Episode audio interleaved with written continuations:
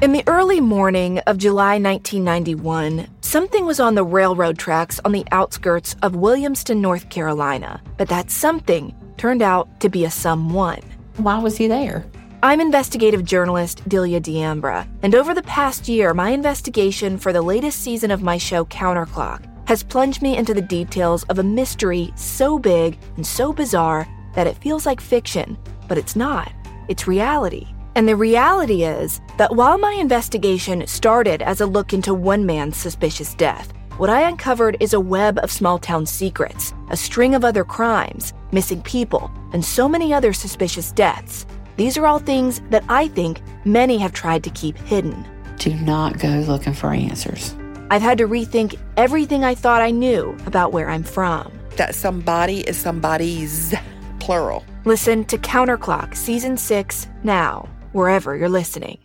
This episode is brought to you by Progressive, where drivers who save by switching save nearly $750 on average. Plus, auto customers qualify for an average of seven discounts. Quote now at progressive.com to see if you could save. Progressive Casualty Insurance Company and affiliates.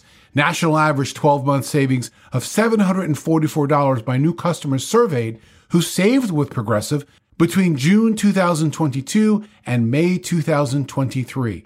Potential savings will vary. Discounts not available in all states and situations.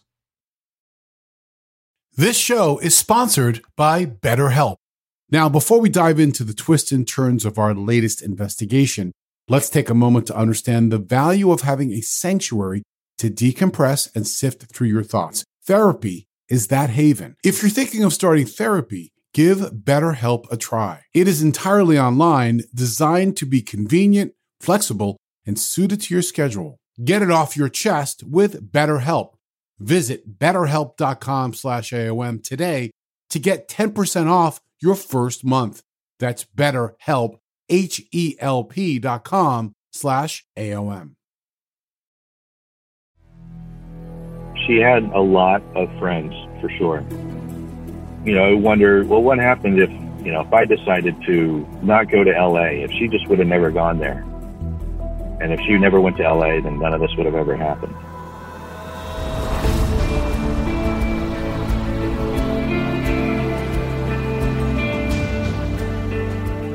I'm Scott Weinberger, investigative journalist and former deputy sheriff.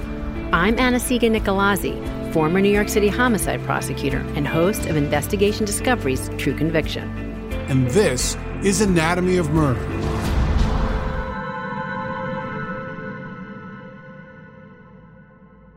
This is one of those cases or one of the stories which begins like an inspirational Hollywood movie.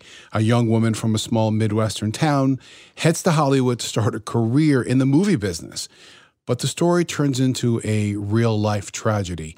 And I had the opportunity to talk to Brian Bowie, who is the brother of Jamie Bowie, who is the focus of today's story. She was definitely uh, a lot of fun, had a lot of friends who were, you know, also friends of mine. And, and we were always kind of looking out for each other on some level. Jamie Bowie was a 24 year old young woman from Oklahoma. She'd recently graduated from Oklahoma University, and she had the stars in her eyes, and she was ready to pick up and move west. She had got a job in the entertainment industry, and she wasn't going to do it alone. We loaded up her little Volkswagen bug and we drove from Oklahoma all the way out to California, and we stayed with friends along the way. I mean, Scott, I can really picture that. Remember when you're getting out of school and you're about to embark on your first job? You just are so bright eyed, and opportunity is in front of you, and you, it's just a very exciting time. When people think about Hollywood and LA, it's the thing that people dream about, sometimes from all over the world. And these two, brother and sister, they were going to have at it and head out there, but they needed a car to get there. I think it was like a late 1960s, early 1970s Volkswagen Bug convertible. It's a VW Bug, bright blue, white top. She had purchased it and um, really fell in love with it. The top was a little beat up, so I know my, my mom paid to um, have the top redone, so it had a brand new top on it. It had a few little engine problems, so you know we took it to the shop, And we can all think about those scenarios that sometimes a car takes on its own personality, whether it's from the movies. And no matter how old you are, many people have heard about Herbie the Love Bug. There is from the standalone Transformers movie, the Bumblebee VW Bug. For me, the signature of having your first car brings an incredible amount of freedom. It was a fun car. In a sense, kind of represented her personality. Top down, having fun, kind of out there in the open, and it, it catches people's eye. You don't see so many of those out anymore. It was her pride and joy. And this was the car that was going to take her and Brian into the life, hopefully, of their dreams. And I just pictured that top down, driving the highway, music blasting, and they were on their way. So the car was packed. I mean, literally packed like a box. And so when we got to LA, we kind of poured out of the box and uh, took everything up to the little, you know, apartment that I was living in at the time. When Brian and his sister Jamie make it to LA, they each had their own apartment. Brian was still going to college, obviously being just 21 years old. And Jamie was starting this job, and it was with a major Hollywood studio. When we first went out there, she worked with like Mel Brooks, David Lee Roth, a few other smaller folks. She would come home and tell stories about working with Mel Brooks and um, how he's exactly the same when he's working in the office. this was her first real full time job, and it was a big opportunity. It meant everything to her. She was really excited. And now let's fast forward to April 1990 because that's when Jamie was actually supposed to start a brand new job. And before she started that job, she took a little vacation to go visit one of her best friends down in Phoenix, Arizona for Easter. And when she came back, she had plans to see Brian. So now it was time for Jamie to head back to Los Angeles. And she was supposed to have somebody go along with her, but that friend backed out at the last minute. So even though she was driving alone and it was almost a seven hour drive, Jamie had to make it back to LA by the next morning because that was going to be the first day of her brand new job. As she's heading back, Brian's actually at her apartment. He said he left track practice that day. He went to her apartment. He let himself in with the key that he had, and he was supposed to meet his sister. She was supposed to be home that night, and so I was waiting for her. She hadn't shown up. I mean, it was getting later. So then I went upstairs and, and just went to bed and thought, well, she'll, she'll catch me when she gets in. As he was sleeping, he heard a sound, what sounded like some keys jingling, doors opening. He's half awake. So I thought, well, it was her. And it's one of those things where you just kind of wake up a little bit and you recognize what the noise is. And so you kind of go back to sleep because it wasn't somebody breaking down the door. It was somebody unlocking the door. So that's just seemed normal. Okay, she's home. So Brian wakes up in the morning, no Jamie. Doesn't find it that odd because she's starting a new job. Early riser, get to the job, get started, cell phones weren't that prevalent at that time. And I got a message from my mother. She was concerned that my sister hadn't checked in. As time went on, you know, my mother called a few more times and, and mentioned that she hadn't shown up and she was getting concerned. So I had a track practice that afternoon and I told the coach and he told me to go find out what's going on. Then he came back assuming he'd see his sister. But Jamie wasn't there. Well, what he did find at the apartment was things didn't look the same as when he left. Things were moved around. A little TV was, the cord was wrapped up, all nice and neat, and it was sitting on the stairs, waiting to be like boxed up and taken away. And quite a few other things were as well. And it just didn't seem right. He saw clothes strewn all about. The radio in the apartment was gone. Two VCRs were also missing. An answering machine was gone. I knew it was a burglary of some sort. So I got a hold of my friends at the time and we started calling the police. But when they called the police, they talked about the burglary, but they also said that Jamie was missing and they tried to file a missing persons report. And a few of you may be saying, well, we know what happened then. Yeah, initially they didn't want to do anything. They said it had been too soon. I know it took a, a few more tries to finally get them in gear. And I think it actually took a call from the Mesa Police Department to finally get them going. Police weren't ready to just call it a missing persons case. They wanted to wait more time based on Jamie's age to see if she would contact, reach out, show up. You know, Scott, I don't even know how many times we've had the conversation when someone goes missing and family or friends report to the police or at least try to. and police don't take that missing persons report. And I absolutely get it from their side because it's all about the numbers and resources. But it is hard to wrap your head around when we talk about these cases so often, and we know that so often there is really something amiss, at least in these.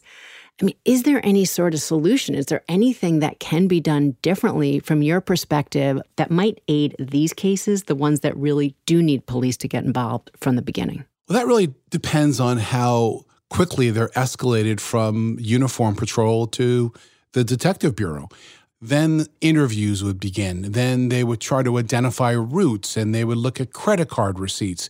When something is a usual activity for someone and that activity completely ceases, then the red flags are raised.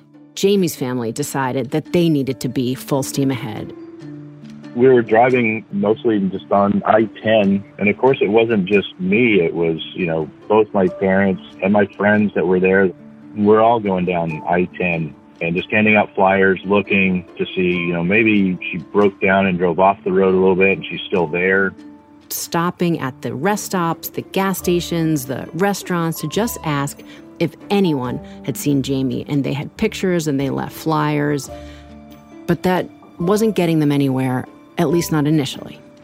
We heard from some people, some truckers, that they had definitely seen her, um, especially going out there and they started to give that information that, yeah, they thought they had seen someone that looked like her. They even had some motorists that said they thought they had seen her on the side of the road, maybe working on her car. But it really didn't lead them anywhere. You know, I was reading an article in the Los Angeles Times about this case, and I think it was her mom that gave the quote We have no clues, no car, no Jamie. And it's been eight days. I can only imagine the frustration and the heartbreak, at you will, when they know there's something wrong and they're getting all this information that she's out there or had been out there and maybe there's a car trouble or something with their car, but they weren't really getting anything specific. But it was one of the detectives assigned to the case that, together with the family, came up with a pretty big idea.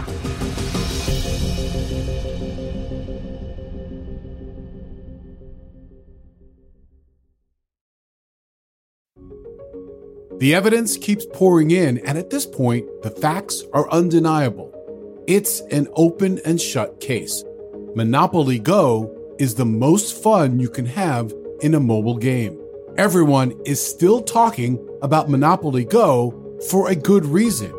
It's an absolute hit. Millions of people pass Go every day because this game is always bringing something new to the table, like countless crazy tournaments you can join with friends as partners or teams, or timed events offering bonuses like massive multipliers or rent frenzies to help you get huge rewards. And there's so many rewards to discover. Rare stickers you can trade with friends to complete albums, delightful emojis to taunt people with when you raid their riches, unique playing pieces, and so much more. The verdict is in. With Monopoly Go, there's something new to discover every time you play. So don't miss out. Go download it now free on the App Store and Google Play. I've always said that information is powerful. So I've got a question for you.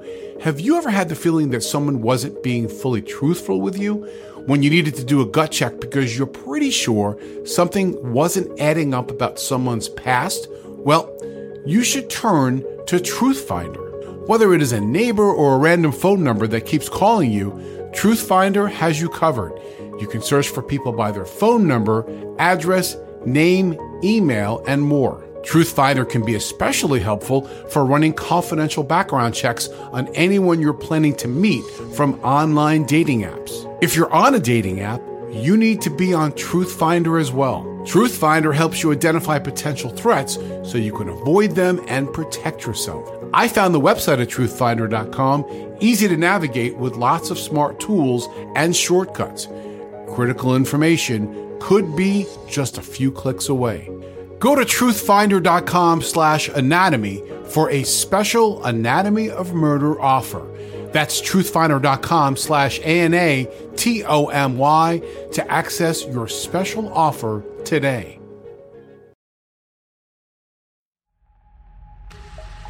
Brian was so concerned that when he called his parents back in Oklahoma, they did not hesitate to jump on a plane and fly to LA to plead with the investigators that this was not the norm for their daughter, Jamie. They met with Detective Pena, who was with the Riverside County Sheriff's Department, and it had already been a few days that she was missing, and now this case had escalated to his major crimes level. And he's a veteran detective who's used to handling these major cases. And his first suggestion would create the first big lead in this case. You've seen him out there on the road. You know what we're talking about when we say the word billboard. The decision was to put that billboard up, and that did begin to bring in some very important tips. And one in particular was crucial. So, a tip came in from an eyewitness who told investigators they saw Jamie's Blue Beetle on the side of the road with its hood up. And remember, a Beetle's engine is in the rear, so that would have been the hood in the back was up. And the tipster also noticed something important. Some people mentioned that it looked like a couple was following her.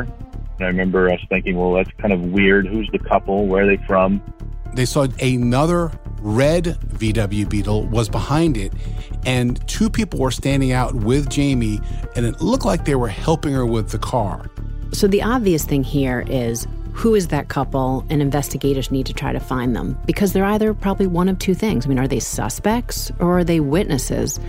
Because there's no evidence here of any crime. We've all heard the stories of car trouble, which unfortunately leads down a bad road, no pun intended. And, you know, there's ravines. Did Jamie's car drive off the road? Did she have an accident? You know, was she in a ditch somewhere?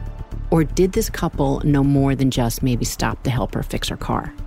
We found out that she had some car issues going out, and one of the truckers that helped her out, he remembers very vividly exactly the car, her, but then on the on the way back, some motorists said that they, you know, saw her on the side of the road.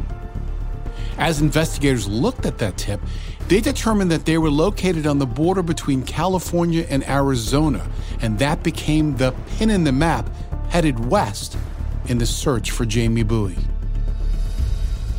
And the weeks now turn into a month until we get to May 12th of 1990. And on that day, there is a worker out in a citrus grove in Indio, California. The worker is walking along like they probably did so many other days. They're tracking through the grove. And when he looks down, he sees something he never expected when he came to work that day. There's a body face down in a ditch right next to a dirt road.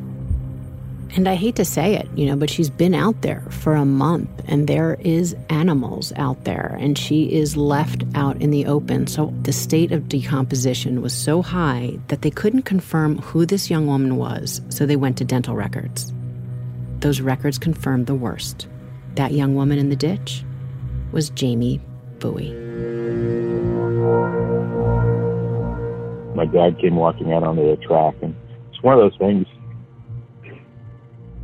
you just know what it is. It's not something you want to hear. You just can't prepare yourself for that. Also, you know, I wonder, well, what happened if, you know, if I decided to not go to LA, if she just would have never gone there? And if she never went to LA, then none of this would have ever happened. So let's unpack the crime scene a little bit here. The body was left in a ditch that had water running through it. So it was mostly skeletal remains that were found. She was fully clothed, and they also found some critical evidence green shell casings from a shotgun that were found next to her body and underneath her body. This young woman had been shot twice, once in the back, once in the right arm, but she also had a fractured lower jaw, and it was fractured in three different places. And her right hand was missing. And as horrible as that sounds, I believe, based on looking through the ME's report and some of the crime scene stuff, she probably put her hand up to defend herself. That's potentially when the blast severed her hand. Horrible. Scott, one thing that I think about is she shot twice, but there's one shotgun shell. Clearly, one shell casing was ejected from the weapon, and it's likely the second shell casing from the second gunshot stayed within the weapon. But we talk about how important it is to try to gather evidence at a homicide scene like this, Anna-Sigga. And there really wasn't a lot to go with outside of the shell casing and the body itself. Tire tracks, footprints, anything else that could lead investigators to a potential suspect just wasn't there. You know, these days we all depend a lot on surveillance, cell towers. There wasn't a lot to go on here. So, as we say in a lot of these stories, the case just goes cold but obviously not for Jamie's family. I've been to some big funerals before, but I don't think I've ever been to one that big. It was more people than I've, uh, you know, seen at any one spot for for such a gathering. She had a lot of friends, for sure. It hit them pretty rough. It definitely did my mother, for sure. She really wasn't quite the same ever since then. She's always been very nice and happy, but there are certain parts of her that were far more reserved and not as open as she was before. Investigators are looking, but now they're left with just nothing. There's really nowhere else to go other than she is last seen on a highway with a couple who looks like they're helping fix her car. But then that case, as you said, Scott, it really just goes cold. There was always speculation, but we just didn't know. I think in some ways that was kind of the, the harder part is not knowing and not seeing things progress but you know, being in it, you you want information every day. And so if I didn't get it for, you know, a couple of weeks, I'm like, well, what's going on? Remember, a key to finding who killed Jamie could be the car, Jamie's car. Where is it? And then fast forward until a year and a half later.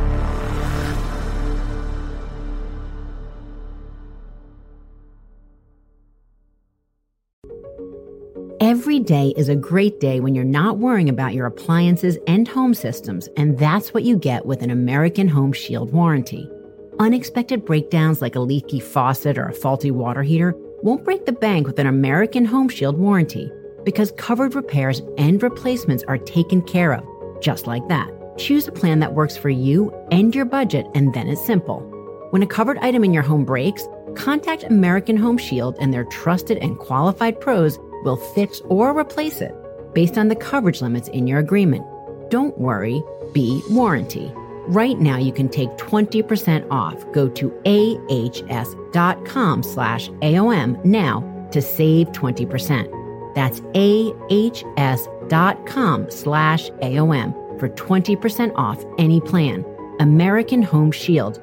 Don't worry, be warranty. See ahs.com slash contracts for coverage limits, including limit amounts, fees, limitations, and exclusions. New Jersey residents, the product being offered is a service contract and is separate and distinct from any product or service warranty which may be provided by the home builder or manufacturer.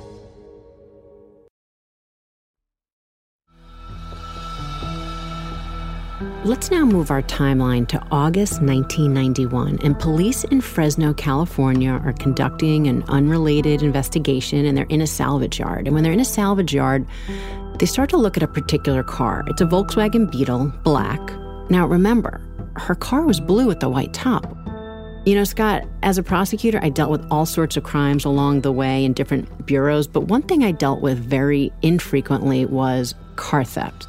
Did you ever work with these type of cases? I have. And, you know, one of the main locations for auto theft investigators to go to is salvage yards because that's where these cars are stripped down and taken and sold. It is a routine visit for an auto theft task force officer to go to these salvage yards and to look at VIN numbers.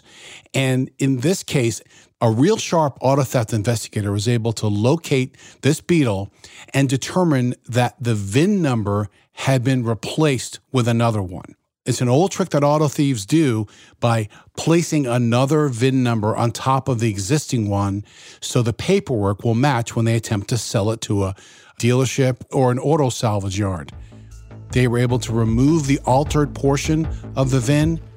And when they run the VIN, it comes back to Jamie Bowie.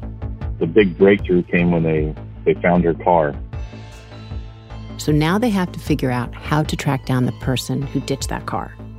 They called Detective Pina up and said, I think you guys need to get up here to Fresno and to take a look at this car and potentially take it into evidence. So his next decision was to take a photo of this car and call a press conference and put it out there to see does anybody in the Fresno area recognize this car?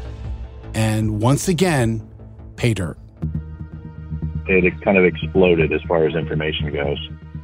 A tipster called to say that his neighbor had that car in his yard sitting there for more than a month. He was able to give investigators the address. Investigators went to talk to that gentleman who admitted to them up front that he stole that car from a parking lot. And he wanted immunity to tell them more about where that car may have been connected to. And here's where it gets to me really interesting because while it's this kind of convoluted backstory, it's one of the cool things about investigations when you start to going down that path, all the things that are uncovered.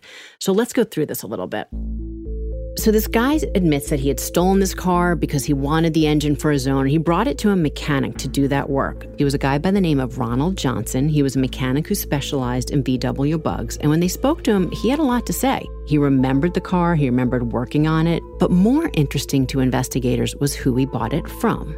He bought it from a couple. The man's name was Billy Ray Riggs, and he came in with his wife Hilda. The couple had an offer that Johnson could not refuse a great price on that blue VW bug with a white top. And before he left with cash in hand, Billy Ray Riggs signed a sales receipt. And his wife Hilda, who followed him to the shop, was in a red VW Beetle. Let me say that again. The couple pulled up in Jamie's blue VW and a red VW Beetle. Just two days after Jamie went missing. Have to go back to Ronald Johnson for a second because just so it's clear, it's not like he bought this car and the VIN number came back to Jamie Bowie and he just never did anything with it. The car that he bought, that blue bug, it had Texas license plates, it had a Texas registration, it was titled in Riggs's name. And the VIN that was on that car came back to them. So remember, when Scott talked about it being altered, it was only when investigators trained in that sort of identification really were able to uncover what was underneath, that's when it comes full circle and leads back to Jamie Bowie. But now let's get back to who are Billy Ray Riggs and his girlfriend, Hilda. From the detectives in the police department, we learned that um, they were really, really bad, bad people. Billy Ray Riggs was a career criminal. In fact, he was accused and charged with killing his own brother but that case was later dismissed. He was convicted for an abduction and rape of a 15 year old child who told police that she was forced at gunpoint by Riggs and two other men. He was also known to be a member of the Rolling 60s Gang, which is a violent LA County gang. So now they know who they are, but now they need to figure out where they are. It's not like detectives are looking for this couple in present day. They're looking back in 1991. So Detective Pena thought of one of the best mediums that he could think of that people paid attention to when they're looking for people. He went to America's Most Wanted. They had several episodes where actually they just kind of had, like I said, a person of interest. And it was kind of unique that they would put, you know, something like that on somebody who wasn't actually wanted, but was a person of interest. I want to call this guy Anna-Sigga Primetime Pena because this is the third time that he's turning to the media for help. And the first two times were very successful. And you and I know the guys at America's Most Wanted very well. I mean, this was an opportunity to get information about Jamie Bowie's homicide. So they got on America's Most Wanted. They talked about who this couple was and everything that they could find about them. And they just waited to see if a location would come in. And one day it did. There was a, at least one time that they they got a location and they went to it. And that information was critical to a sighting. And the sighting was in Los Angeles, where Billy Ray Riggs and his wife lived, and the information was only 30 minutes old. So the police go to the address and they are there. They are ready to kick down this door and to go inside. And once they get in there, what they find was unexpected. Detectives from the LAPD and the U.S. Marshal Service are staged outside of this apartment building, bang on the door, rush in, and no Billy Ray Riggs and his wife, but a whole bunch of Chinese food that was still warm to the touch. There were some hot meals still sitting on the, the counter, but they weren't around. And the TV was on America's Most Wanted or so, as the story goes. So they got the tip that the police were after him, and they left. Now, Billy Ray Riggs and his wife Hilda maintained a lot of gang affiliations within Los Angeles, so they were able to move from house to house. But within a week, on January 17, 1992, the LAPD arrested the couple without incident and separated them to bring them in for interviews.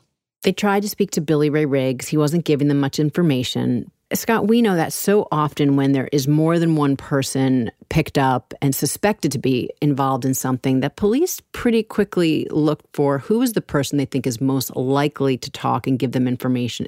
So, in the beginning, when they had Billy Ray Riggs and his wife Hilda in for questioning, they were just suspects in this homicide investigation. But on the way to the jail, the investigator who was driving her there had noted that she was being very chatty and wanting to tell her story. So that was opportunity to get her side of the story, which became critical to this investigation. And so now they had not two people suspected, but that they could actually link to the crime. However, it's only going to get you so far unless you have a way to get into the courtroom. They went to the prosecutor and they decided that they would offer her a deal right from the get go of 25 years to life if she laid out everything that she could about what happened in this case. So I want to take our listeners into the mind of a prosecutor. And Anna-Sigga, when a homicide detective would walk into your office and say, I've got critical information from a co-defendant, but clearly an eyewitness to a murder, how do you dissect that information? And how do you determine how that should be used in the prosecution of a homicide? Well, the first thing we always want to know is exactly what that person had to say. And then we take that information and we look at it with the other evidence that we have. And sometimes we have to do more investigation to see if all the pieces fit. It's not like we just hear that someone's willing to tell us everything if we give them the deal. Well, you're never going to do it that way. First of all, you want to make sure that they are being credible and telling you things that you believe to be true based on the other evidence or that you can go out and obtain based on what they say. But also, just think about the argument if you walk into court with that. So, wait a second, you made the deal and then they told you everything that you wanted to hear? Well, that's going to be attacked and rightly so right there. Now, I'm going to put you on the spot for a second because, you know, very often in the movies, they depict that, you know, a husband or a wife can't testify against their spouse. Does that play into this? No, because while you cannot compel that person to give certain evidence, there's certain privileges here. First of all, if you do anything in front of someone else, and that privilege is lost. And it's also there is various rules in different states about the privilege. And it's that goes to statements. It doesn't go to things that people see. So, here, a lot of what Hilda had to say, she was part and parcel of this crime. So, the privilege did not come into play in this case. And so, everything she had to say was really imperative that investigators and prosecutors could take that evidence and bring it into court. So, investigators were rolling tape, so to speak, as Hilda sat down and told the story. And it's chilling. It's absolutely chilling.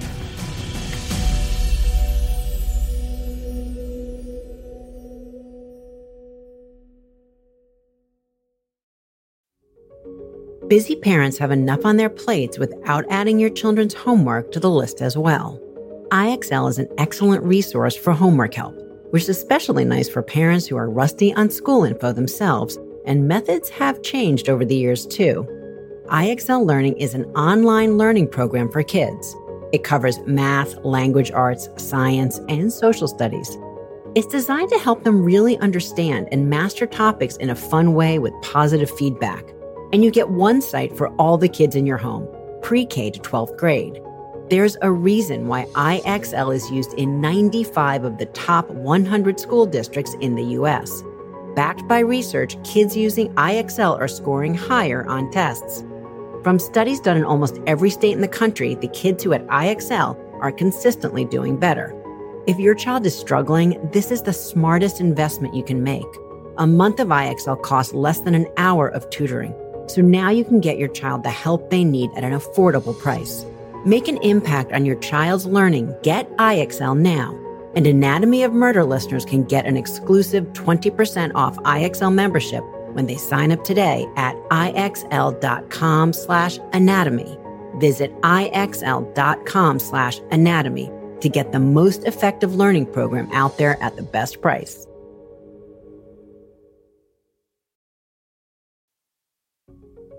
Did you know Fast Growing Trees is the biggest online nursery in the US with more than 10,000 different kinds of plants and over 2 million happy customers in the US?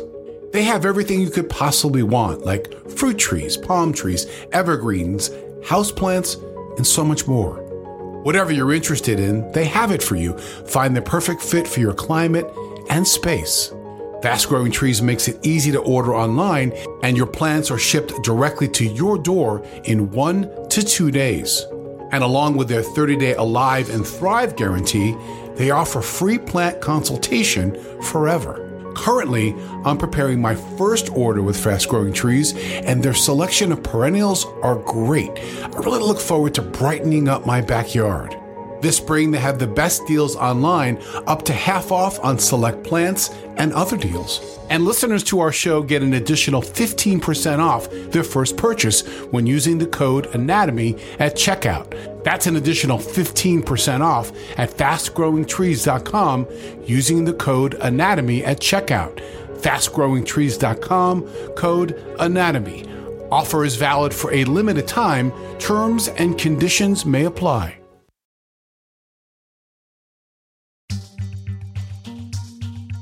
Hilda said that while she and her husband were driving from Arizona to Los Angeles, they saw Jamie Bowie and her Volkswagen at a gas station near Arizona.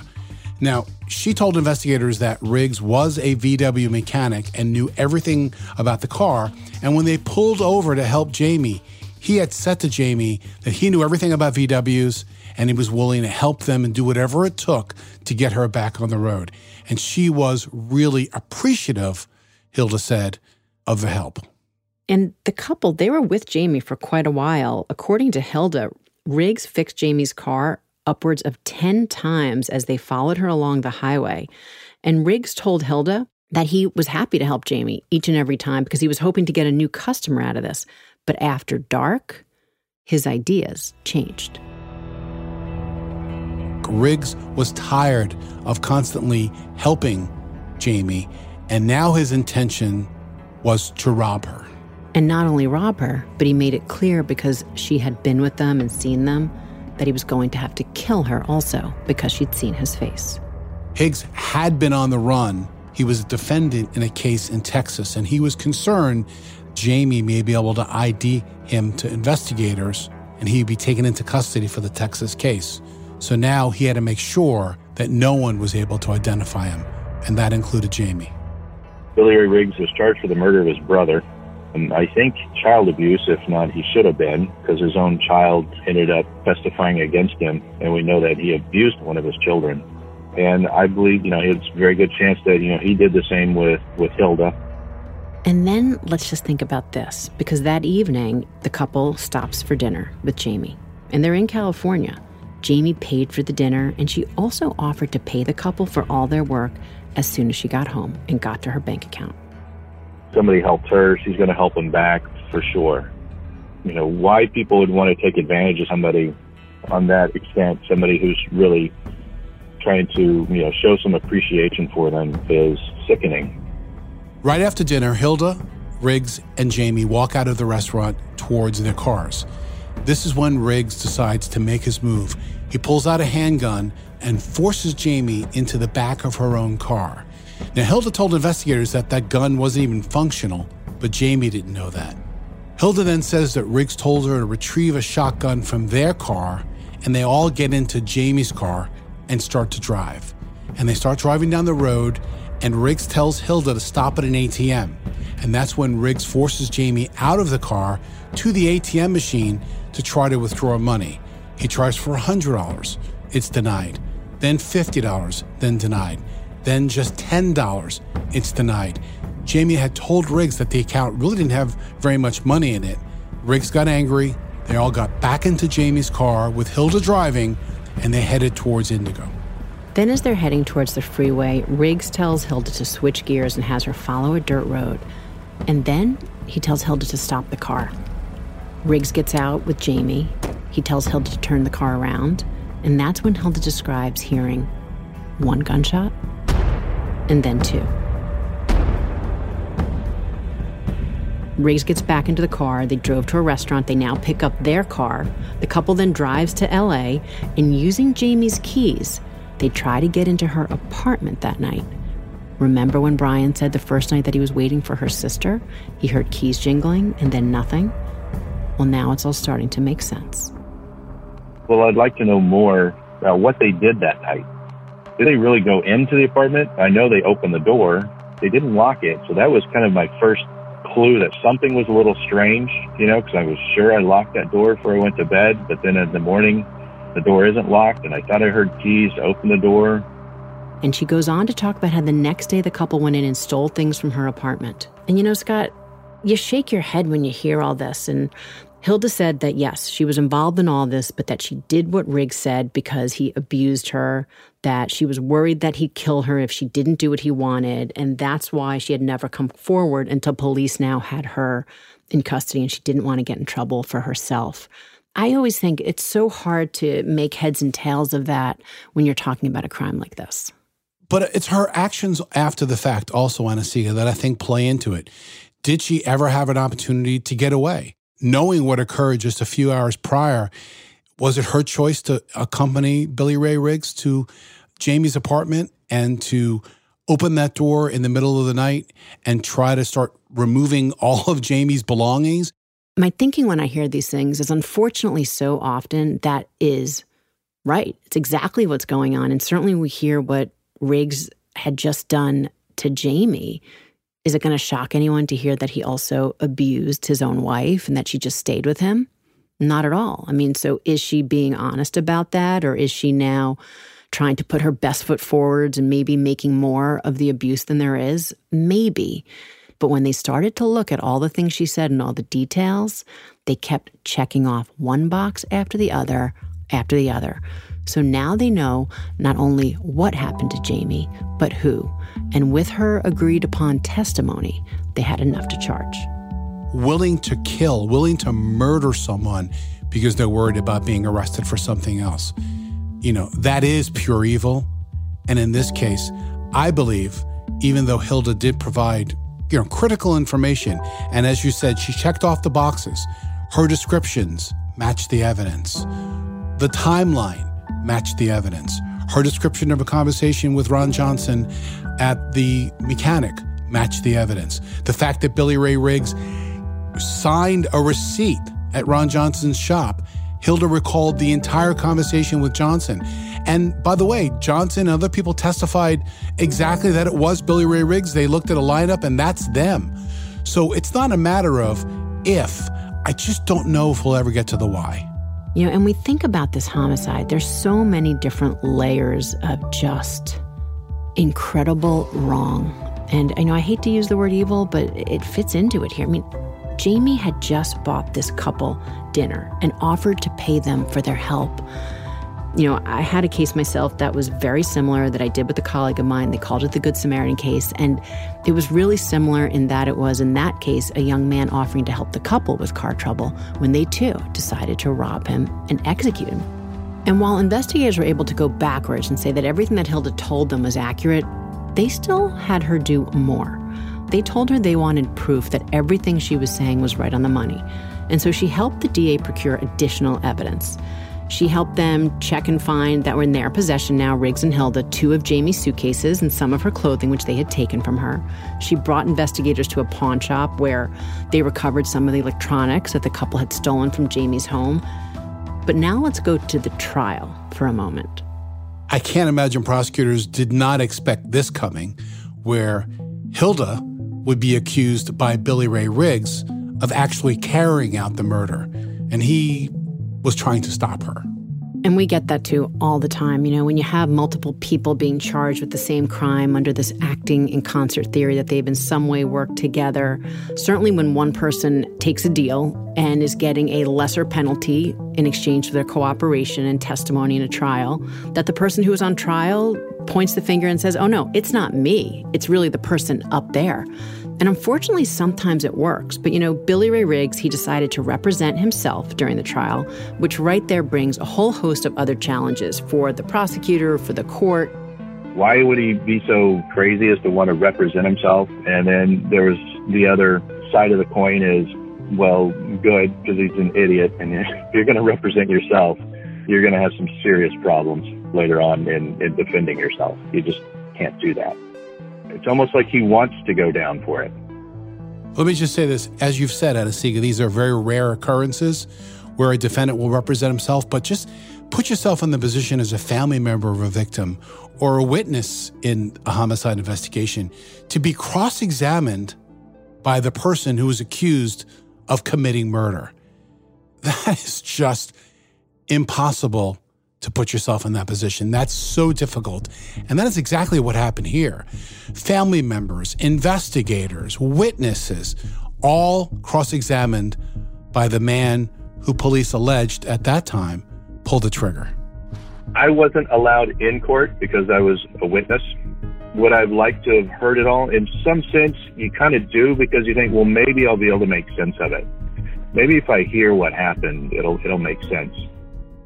Billy Ray Riggs convicted of capital murder, sentenced to death. Hilda Riggs received the 25 years in the deal that she made with prosecutors. I asked Jamie's brother Brian about the convictions. There was some relief, you know, at least that there's a step for justice, a step for making, say, the streets a little safer because he's been a danger to society for so long. Does it relieve the pain of losing a sister? No. That just can't do that.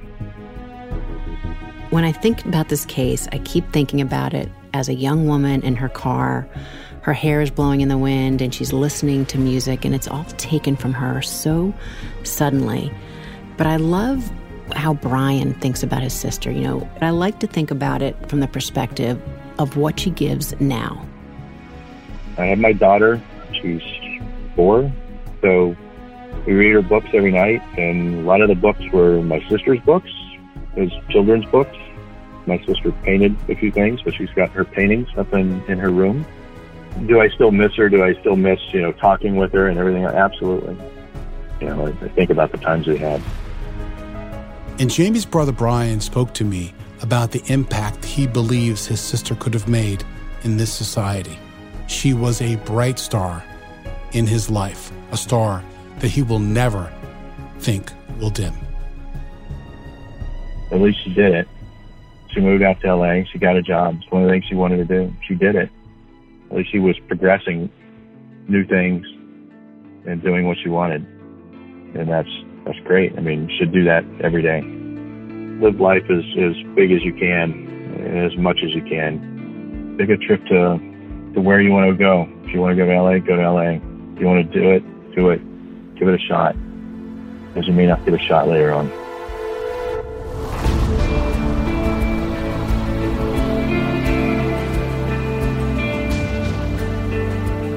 Tune in next Wednesday when we'll dissect another new case on Anatomy of Murder. Anatomy of Murder is an audiochuck original, a Weinberger Media and Forsetti Media production. Sumit David is executive producer.